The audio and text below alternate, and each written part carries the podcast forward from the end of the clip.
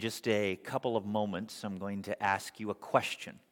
And I'd love to hear your thoughts and uh, your responses. It's one of those questions that I'm not sure there are wrong answers, so I'd love to hear your opinion. Uh, those who are joining us online, feel free to type the answer to the following question in chat. This is this. This is the question. What are some of the big decisions that people will make over the course of their lives? You see, we all make decisions, right? We all decided to get up, but we had to decide what is it I want for breakfast? That may not be too hard of a question to answer, to be honest. It's kind of limited to what you have in your home, how much time do you have, how much work do you want to do. Uh, if someone else is doing the work, then all of a sudden options are endless, right? But if you're doing the work, uh, maybe I'll just have coffee this morning or a slice of, of toast or a bagel, something, something quick. For those of you that, that came to church this morning, it was, what am I going to wear to church today? And for those of you that did laundry yesterday, you have options. For those of you that do laundry tomorrow, it was, well, what's left over? What am I going to wear and, and bring? Uh, I actually pulled out a pair of pants uh, this morning that had just inconceivably shrunk again in the wash. I can't believe how they did that again and again and again, almost to the point where I, I felt like they were attacking me in the midsection. Uh, they were just uh, uncomfortable, so I had to make an audible on what I was going to wear today. But what are some of the big decisions? Not the things that you decide quickly and easily, but the things that maybe keep you up at night. The things that make you wonder okay, wait, I have to think about this. I've got to know the pros. I've got to know the cons. I've, I've got to know whether this is the best option or whether I should choose another option. What are some of those big questions of life and decisions that people will make over the course of their lives. What do you think? Getting married. Getting married. That's a big decision. Job. That's a big decision. College. Where to go to college. That's a big decision. Retirement. Retirement. Is it the question to retire or when to retire? Sure, both are true. Uh, absolutely. How do you want to retire? And I think uh, along those lines as well, uh, how much will you invest now in order to retire later? What are some of the things that you're going to set as priorities in your finances so that you have the future that you desire? What about online? What are we hearing from people online, uh, Josiah? What have they shared? Buying a home, buying a house. That's a big decision, especially in today's market, right? You've seen some of those uh, house prices and things that people are willing to do to get a house. It's a, it's a seller's market today, that's for sure. What else are they saying?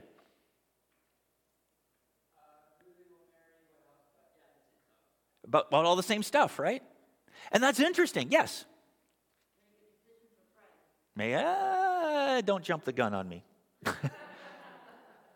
someone, someone gave away the uh, point of the message, but uh, that's true. You're not wrong, but hold that thought for just a second. Where you're going for vacation, that's always a, a challenging one. It's interesting to me that, yes, one more. How many children you want to have. Sometimes that's different than the number of children you actually end up having, but absolutely, that is a big one. It's interesting that all of us kind of know what the big questions are in life, don't we? We know the questions of who should I date this person? Should I marry this person? Should I take this job?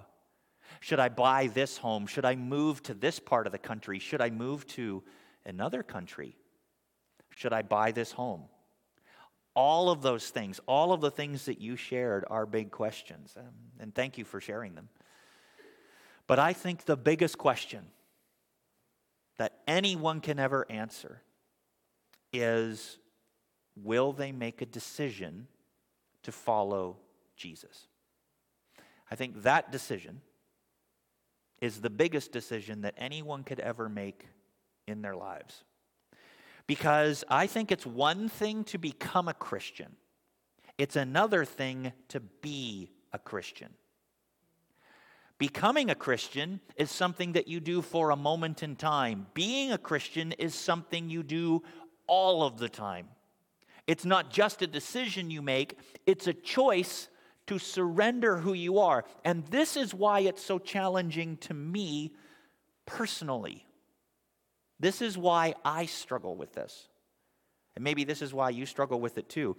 Jesus himself said these words about following him. He said to them all, Jesus said to them all, Whoever wants to be my disciple must deny themselves and take up their, what's the word?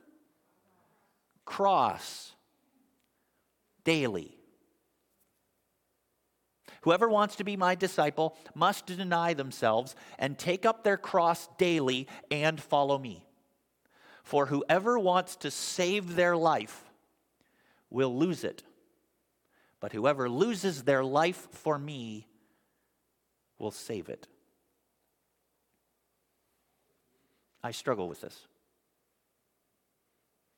I think many Christians struggle with this. I think many Christians struggle when the cost of following Jesus, of denying what we want for ourselves, and taking up our cross daily, not the little cross necklaces that we put around uh, as decoration, but an instrument of death saying that that's how much we want to follow Jesus. We will deny what we want so that he gets what he wants is hard. And I think you see that not just today, but in every age, why Christians are tempted to turn to politics, to craft laws to give them what they think they want the most. I think that's why you see Christians tempted to put their their trust in money, that they have to get a certain job that costs them in other areas of life so that they can purchase what they feel they need to have in their life to make them happy. I think that's why some Christians struggle and pursue relationships, influence, accolades to satisfy their desires. It seems like those pursuits are going to give us more of the life that we want than what Jesus is promising us, which is a life of denial and taking up our cross daily and following Him. Have you ever felt that? Have you ever felt the tension of, is it worth following Jesus? What kind of a life is He giving me? I think over the last two years in the pandemic, the statistics have been surprising and staggering. But I have seen people leaving churches over the strangest, smallest issues. I have seen Christians refusing to love one another over demands that have been placed on them by government, by authority,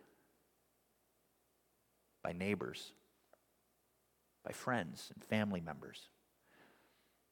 And I have seen church ministers leave ministry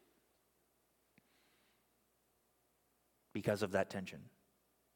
The level of burnout in church ministers and pastors and Christian leaders around the world is been heightened exponentially. And I think that's not just true of Christian leaders, it's true of Christians. That Christians have felt the heat over the last two years like they have never felt before.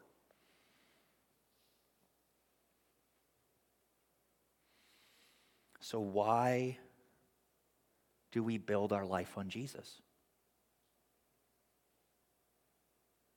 Why should we build our life on Jesus?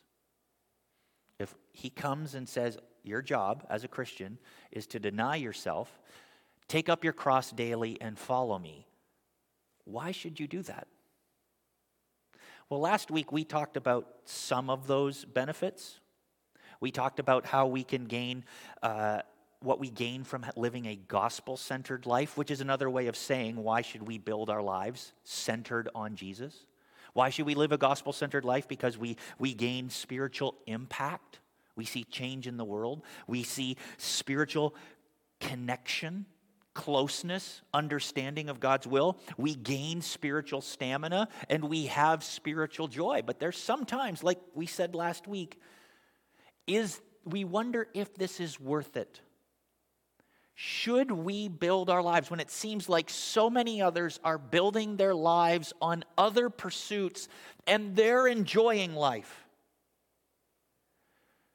Is it worth building our lives on Jesus? Why should we build our lives on Him? Well, I would take it actually a little step farther.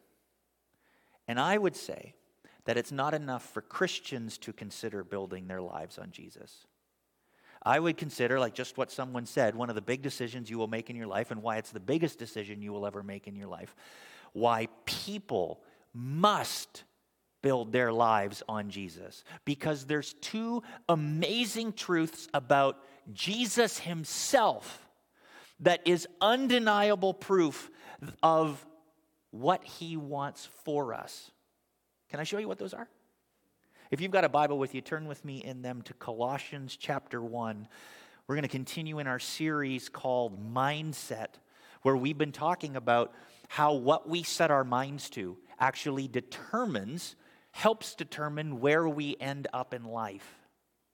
And we learned last week, as I said, about why we should live a gospel centered life. And all of those things are benefits to us. But there's two truths that we have to start with about the person of Jesus and who he is and what he's done that make it absolutely necessary, mandatory, compulsory for every person to build their lives on Jesus. Let me show you. Here's why we should build our lives on Jesus. In Corinthians, uh, sorry, Colossians 1 15 to 18, we read that the Son, Jesus, the Son is the image of the invisible God, the firstborn over all creation. For in him all things were created, things in heaven and on earth, visible and invisible, whether thrones or powers or rulers or authorities, all things have been created through him and for him. He is before all things, and in him all things hold together, and he is the head of the body, the church. He is the beginning and the firstborn from among the dead, so that in everything he might have the supremacy. We can build our lives on Jesus. We must build our lives on Jesus because He is the supreme authority in everything, over everything, in every way. The amazing thing about Jesus is that He's the creator of reality. Everything we see and know and understand in creation, He started it. He is the sustainer of reality. As a matter of fact, what John said in his gospel about Jesus is so profound here. That in the beginning was the Word, was Jesus. And the Word was with God, and the Word was God. He was with God in the beginning. And nothing that has been made was without his supervision. Everything in reality was created by his word. In other words, he was the agent of creation. The Old Testament would say it was God's wisdom that did this. Psalms and Proverbs and some of the prophets. And Moses would describe in Genesis 1 this poetic scene of God effortlessly saying, Let there be, and there was. That was Jesus. Let there be, and it was.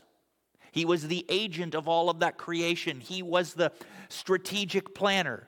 He was the one who saw this is how everything needs to fit together, this is how everything needs to work, and this is how I want it to work. He was the inventor of the entire universe, the galaxy, reality that we exist in. There is no one higher because he's the one who started it all. And he didn't just start the old creation, he started the new creation. Remember, last week we talked about how the gift of Jesus as he left was the gift of the Holy Spirit, and that gift of the Holy Spirit started the church. And it was this colony of the kingdom of God being established in our midst. Jesus is the head of the church because he was the first one to experience the benefits of the church. That Jesus, as a fully uh, formed human, as man, as a person, not as God, but as man, was the first person to be part of the church, defeating the greatest enemy that all of humanity would ever know the consequences of sin, which is death. And he beat it. It's like he took a three day vacation and came back and said, Let's get back to work, like we talked about in our series, The Son of God. There is nothing that can challenge the supremacy of Jesus because he is fully God, he is fully man, he is fully supreme in every way in both the old creation and the new creation. There is no one better, there is no one stronger, there is no one higher, there is no one more supreme than the Creator, Jesus Christ. And that is amazing. And what we need to remind ourselves here is that just like we celebrate all innovators, we need to celebrate and remember who Jesus is. Just whether we accept him or believe in him or not, we need to wrestle with the fact that he is the creator God. Um, can you tell me who Alexander Graham Bell is? Does anyone know who that is? I'm sorry, I'm sorry, what? Oh, he invented the telephone. How do you know that? How do you know that? Wasn't it uh, Steve Jobs that invented the phone? No, no, it was Alexander Graham Bell. How do you know that? Because we remember those who are innovators. We remember those who are, are inventors. We remember Henry Ford. Why? Because he invented the automobile, right? I mean, for all intents and purposes, that's what we remember him for. We remember him that is, you know, as long as you wanted a Model T and it was black, you could have yourself a car, right? That's what we remember. We remember the inventors. That's what we do. And that's why we remember Jesus, because he invented all that we know in creation. He invented it. He figured out how it would work. He put it into place. So when you consider who is the inventor of life, that life even exists on this planet at all, it's all because of him. So, can we just take a moment, like, like we sang about this morning, like we were challenged about this morning, to remember the inventor of the world and the reality in which we live? When we walk in nature, when we go outside today and we hear the crunch of snow under our feet, that's not random. When we look at the vastness of the sky or the complexity of a medical scan, when we look into the eyes of someone we love, we see more than just atoms floating around. We see a person.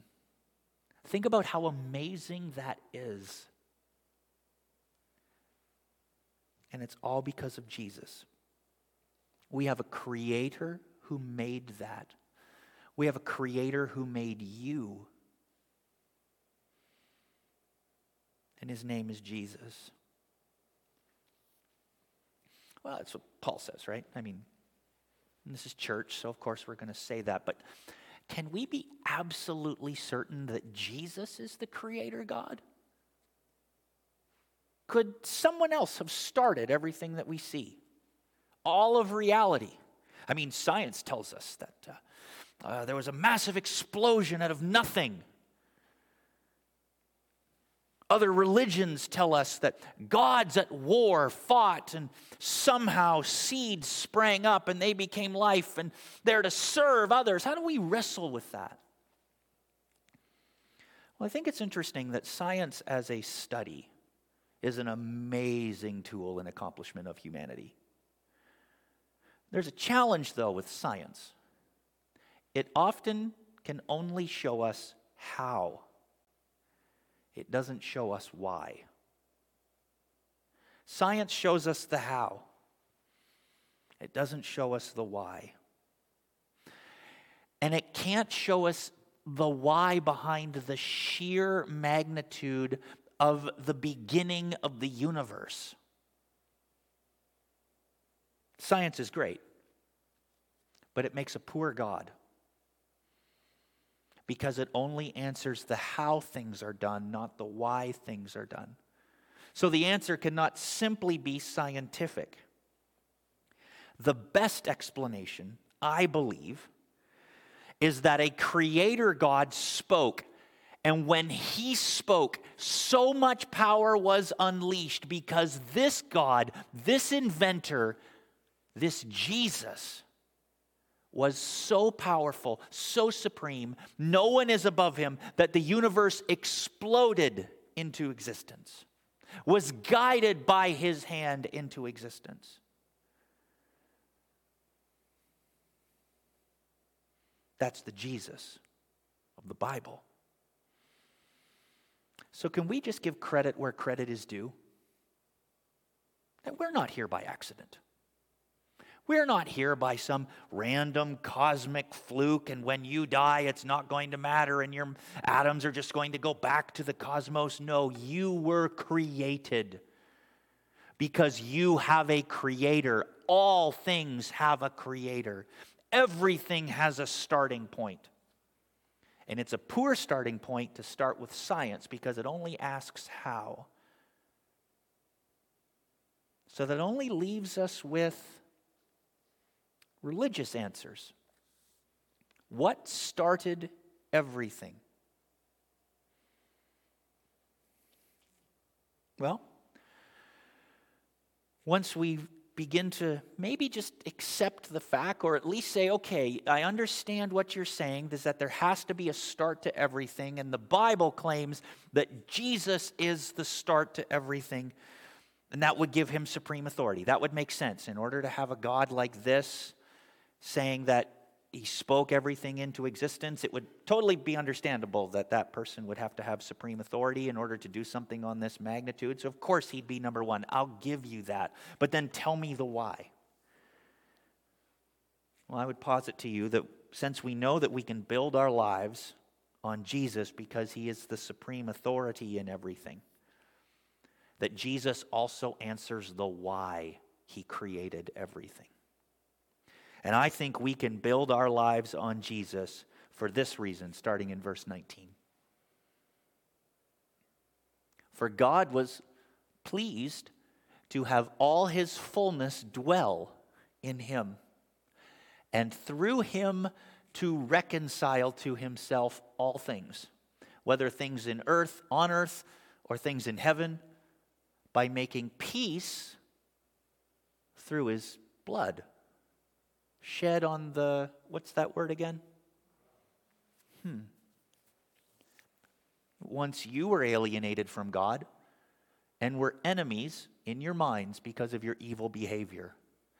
But now he has reconciled you by Christ's physical body through death to present you holy in his sight, without blemish and free from accusation, if you continue in your faith established and firm, and do not move from the hope held out in the gospel.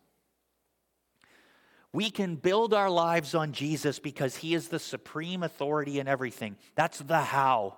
but we can build our lives on Jesus because he has restored us to a holy relationship with God, a righteous relationship to a righteous God. And in the scope of all history, it's astounding to think that the created universe was designed by Jesus so that we could have a relationship with the Father through Jesus.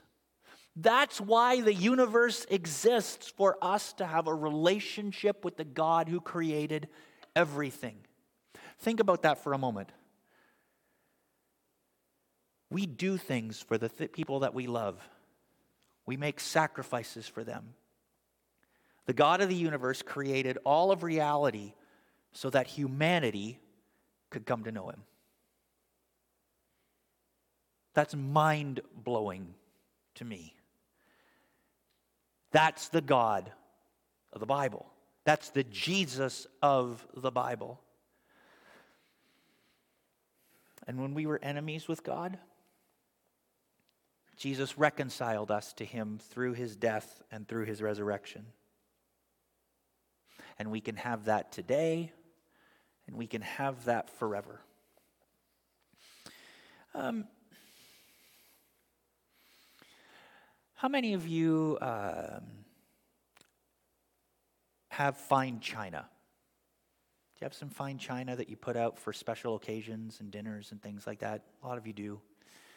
Um, how many of you would give that fine china to a toddler as a toy? Not many, right? No, you'd say, hands off, that's not for you. I mean, you don't even put it in the dishwasher, let alone give it to a person who's under five years old. No way. Um, but that's what God did. He gave the fine china of earth. And how long did it take before it, the fine china of earth broke? Two chapters into Genesis, three chapters into Genesis, and it's broken. It's completely busted because that's what kids do is they take things and they put them in their mouths when they're not supposed to put them in their mouths and they drop things they can't handle them they smash things and they laugh and they giggle and so here's all of the broken pieces of all of creation because of sin and do you know what god did he took the pieces and he said i can fix this and he put it all back together in the death and resurrection of Jesus and gave the plate back to humanity and said, This is still for you. Not only that, the gift of the earth that was originally intended for humanity in the Garden of Eden wasn't just look at all these trees you can have and look at the great weather that you have, and it never snows here, and that's great.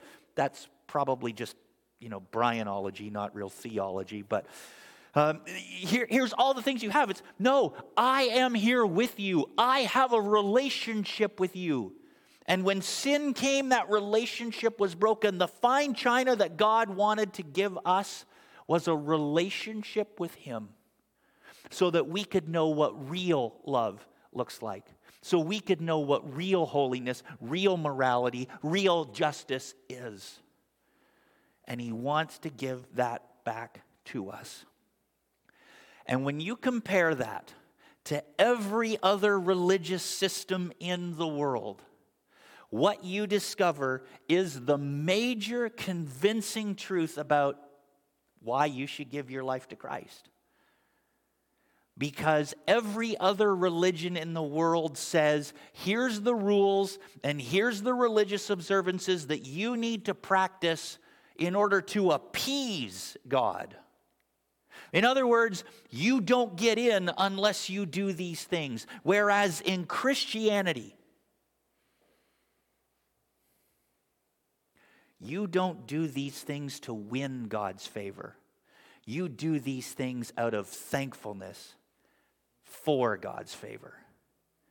You've already got His love.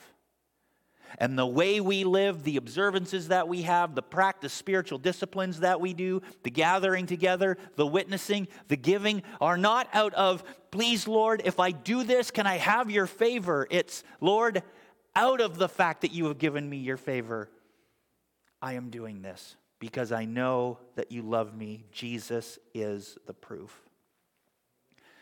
So, what are we putting our hopes on? What are we building our faith in? Are you trying to appease God? Coming to church in order to earn his favor, earn his approval? Can I just say that you don't need to? That no matter who you are or what you've done, God cannot love you anymore or God cannot love you any less. And Jesus is the proof of that. We can build our lives on Jesus because he restores us to a holy relationship with him.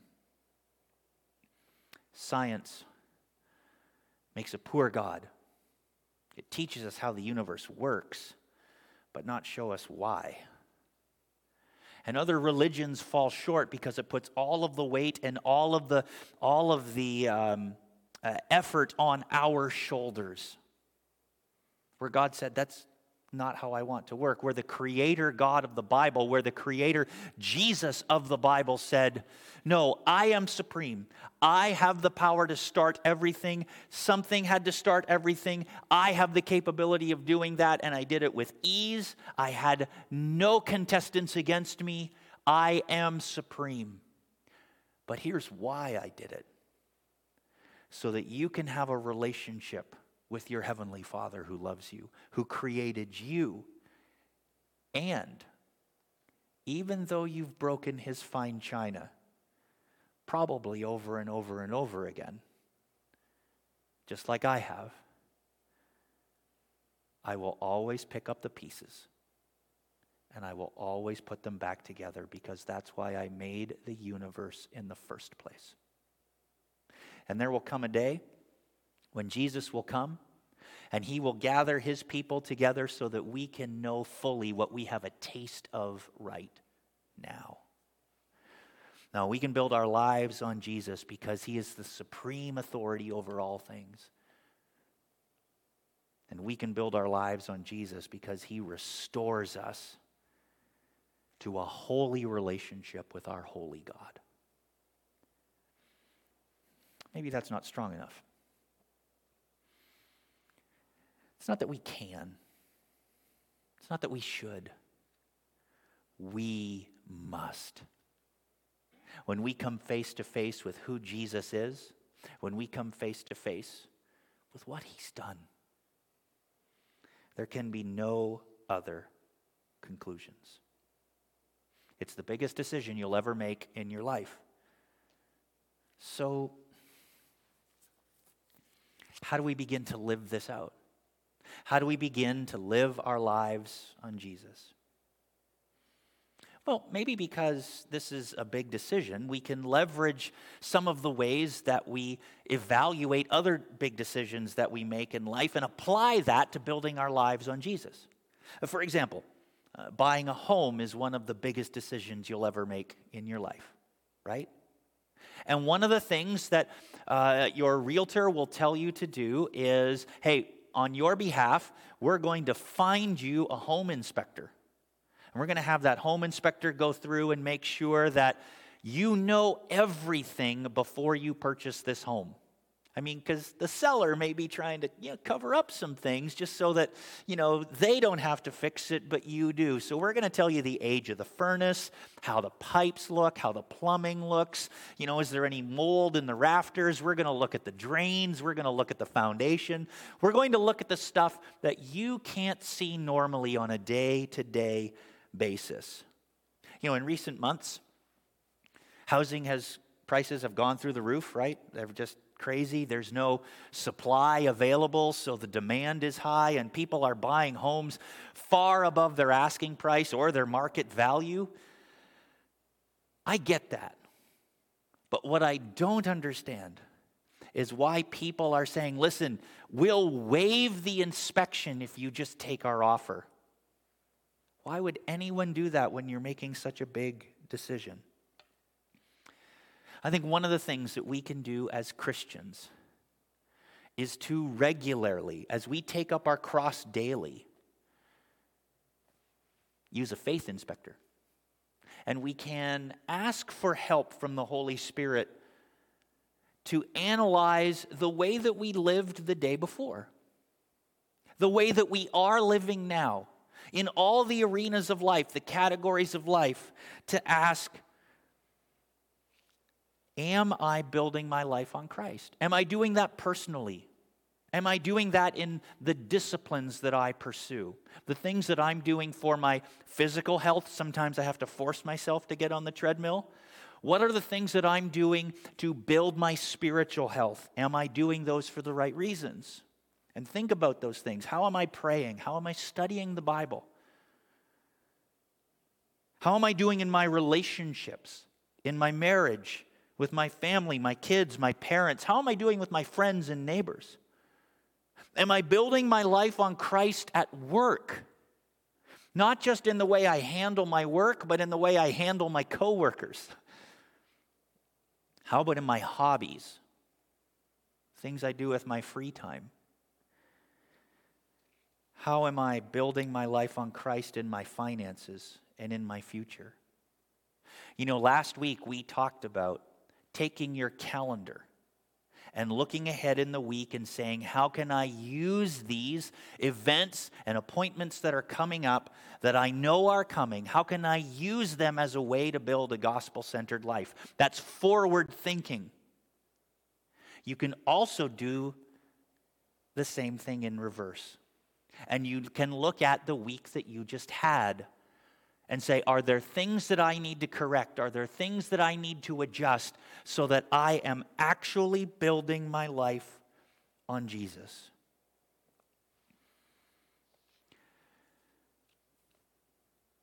We must build our lives on Him. It is the only honest intellectual response that we can have because of who Jesus is the supreme authority of all things, and because of what he has done. That he has given us the greatest relationship for all time and eternity that we didn't deserve. He gives us a holy relationship with a holy God. Let's build our lives on Jesus and Jesus alone. Let's pray together. Lord, as we pause in this moment, we ask, God, that you would speak to us through your Spirit. For those, Father, who are followers of you, who have given their lives to you, we want to be more than just people who became a Christian a long time ago. We want to be Christians. And sometimes, Lord, we lose sight of what it is that uh, you have done and who it is that you are. Because it seems like the request that you are making to take up our cross daily, to deny ourselves, is just too much for some days. But when we think of who you are, that you are the supreme authority in all of creation, that you created it, you sustain it, both the world that we see and the church that we now enjoy. We cannot help to surrender to your authority. You are first. We are not. And then when we come face to face with how you used your authority, to create all things for the purpose of allowing us to know you. We are humbled. We are overwhelmed with how you would sweep up the broken pieces of our sinful lives. That you'd put them back together so that we can have a holy and righteous relationship with a holy and righteous God.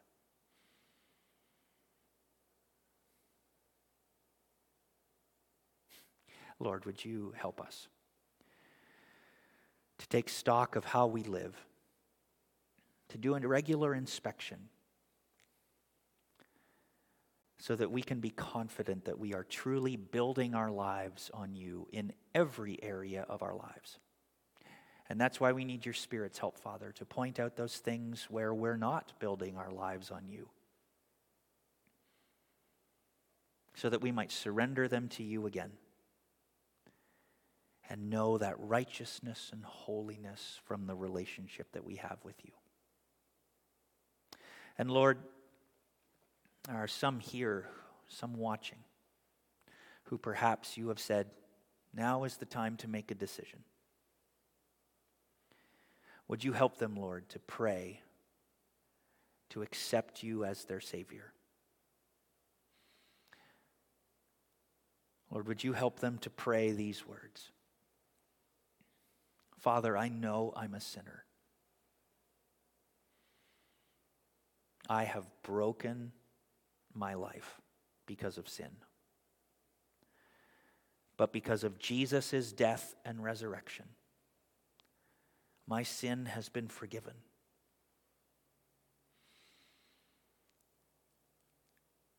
And I can be made new. I surrender my life to you. And I choose to follow you from this day forward to not only become a Christ follower, but to be a Christ follower.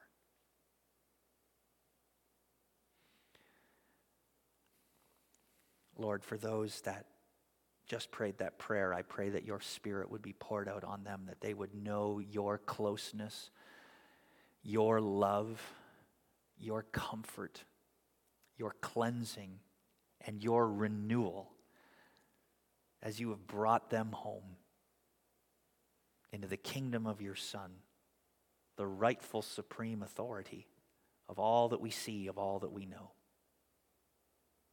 And Lord, would you help us to build our lives, all of us, to build our lives on Jesus? We pray this in his name. Amen.